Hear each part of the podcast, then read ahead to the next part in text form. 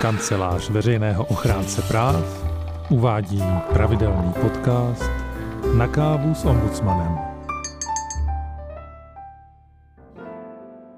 Ahoj Aneško.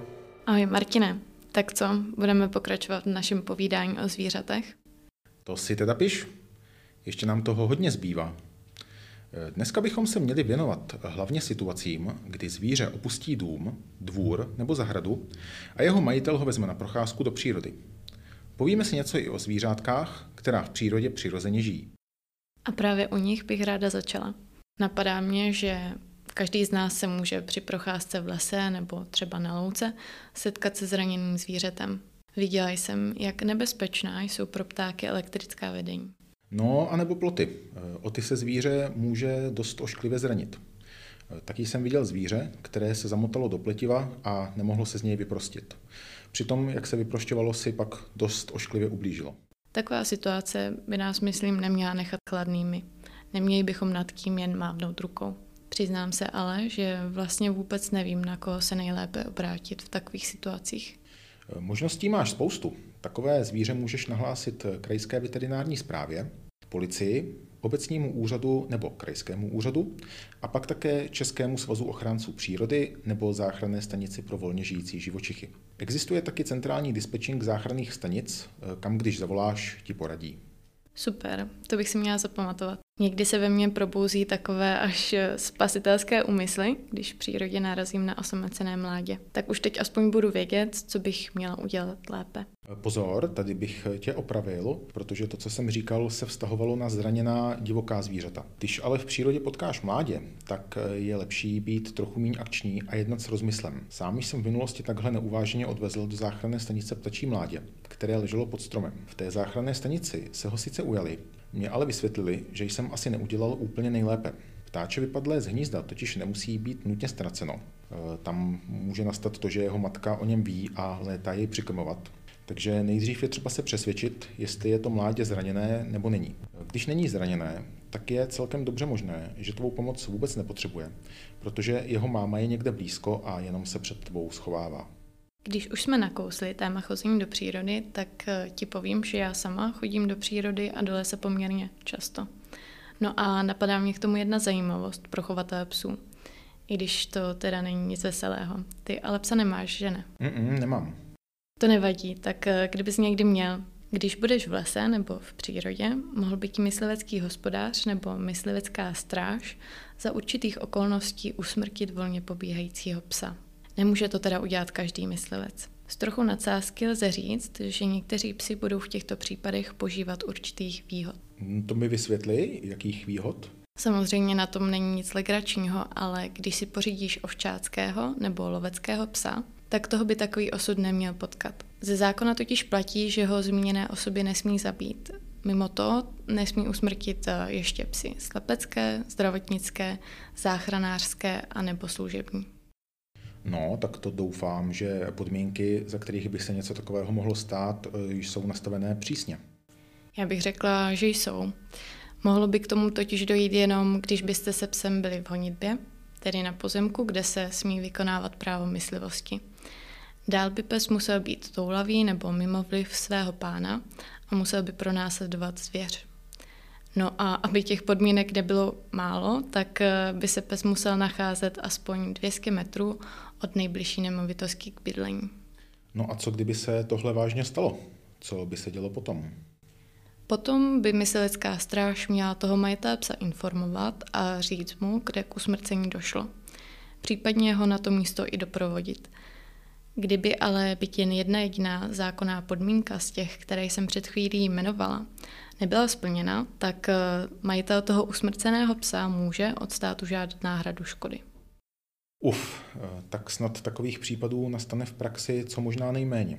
No, ale na druhou stranu i každé obyčejné venčení psa se může změnit v celkem hororový zážitek. A já myslím, že ty jsi se zrovna nedávno setkala s případem, kdy pes utekl svému chovateli a pokousal cizího psa, že? Ano, to je pravda.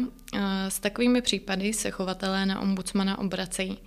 Tyto případy řeší obecní úřad obce s rozšířenou působností jako přestupky. Když jeden pes pokouše druhého psa, může být jeho majitel odpovědný jak za týrání zvířat, ale i třeba za to, že toho psa neměl na vodítku a ten mu utekl. Důležité je, že v rámci toho přestupkového řízení může poškozený majitel psa žádat náhradu škody. I kdyby ale s tou náhradou škody neuspěl v přestupkovém řízení, třeba z toho důvodu, že by úřad přestupek odložil pro nedostatek důkazů, tak se poškozený majitel může obrátit na civilní soud. A co kdyby ten pokousaný pes po napadení zemřel? E, není to už pak trestný čin? Ne, ne, e, to by si pořád řešilo jako přestupek.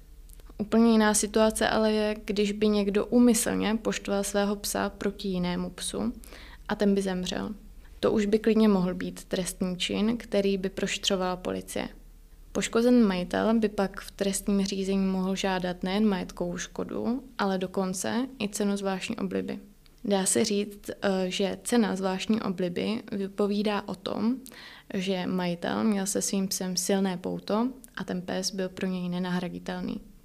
Jinými slovy, i kdyby šlo třeba o úplně obyčejného Yorkshire, který pro okolí není jako ničím zajímavý, tak eh, pro jeho pánička to může být ten nejlepší společník a právě to bude ovlivňovat cenu zvláštní obliby.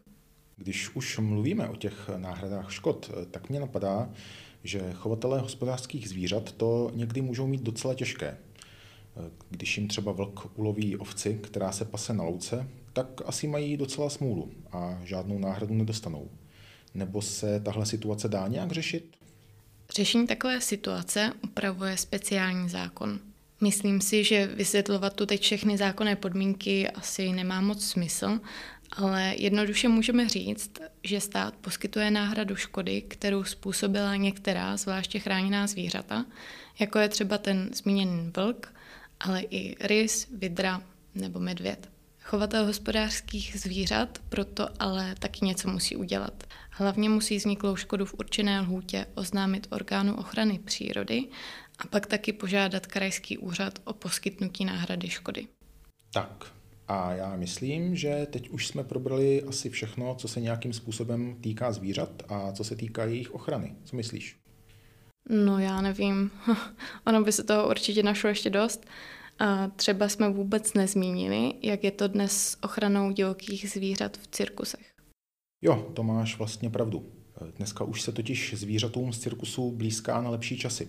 Od příštího roku, tedy od roku 2022, už bude platit zákaz drezury nově narozených volně žijících druhů zvířat. A taky už bude zakázané množit nebo třeba dovážet taková divoká mláďata ze zahraničí eh, k tomu, aby mohla být předváděna v cirkusech. To je podle mě super zpráva. Eh, já si myslím, že by nám mělo stačit, že máme možnost prohlédnout si ta divoká zvířata v zoologických zahradách. Eh, to s tebou určitě souhlasím. No a úplně na závěr bychom si mohli připomenout, jak se vlastně ombudsman zapojuje do ochrany zvířat. Jak jsme si říkali minule, ombudsman může hlavně pomoci v těch případech, kdy se lidé domnívají, že rozhodnutí nebo postupy úřadů nejsou správné. Může tedy například posoudit činnost a nebo i klidně nečinnost obecního úřadu nebo krajského úřadu, který v přestupkovém řízení řeší případy týrání zvířat. Ombudsman by se naopak nemohl zabývat postupem policie při prošetřování trestných činů a ani jednáním myslivců. Stejně tak eh, nemůže zasahovat do soudních řízení. A když už jsme se zmínili o možnostech, eh, které ombudsman má, tak eh, se ještě podívejme na případ, který v minulosti řešil. Týkal se chovu koní v podmínkách, které byly tak nevhodné, že krajská veterinární zpráva navrhla, aby byli všichni koně jejich majiteli odebráni. K tomu nakonec opravdu došlo, i když jakousi oklikou. Úřad totiž nenařídil přímo odebrání zvířat, eh, což mohl a podle mě asi i měl udělat, ale uložil chovateli za nevhodné podmínky chovu pokutu. Eh, tu chovatel nezaplatil, no a úřad, aby chovatele k zaplacení té pokuty donutil, zahájil exekuci. V průběhu exekuce se uskutečnila dražba a koně v ní byly prodáni novým majitelům. Eh, podobného chovu se týkal i jeden z dílů televizního seriálu Případ pro ombudsmanku. Eh, tehdy musel úřad odebrat chovateli dokonce 78 koní a svěřit je novým majitelům. Zrovna nedávno jsem se na tu reportáž díval a moc se mi líbilo, jak tam starosta hezky poděkoval lidem, kteří se koní ujeli. Doufám, že se těm koníkům o jejich nových majitelů dnes žije dobře. Super, tak eh, pro dnešek jsme skončili aspoň trochu pozitivně. Co říkáš? Určitě jsme skončili pozitivně a myslím, že ještě lepší než tyhle případy, které byly úspěšně vyřešeny, eh, jsou případy, které se vůbec řešit nemusely. Prostě ty, kdy chovatel nepřecenil své síly, pořídil si zvířátko, protože věděl, že se o něj dokáže postarat a taky se o něj hezky postaral.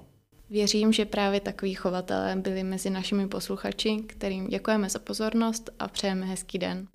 Hezký den a hezký den i tobě, Aneško. Ahoj.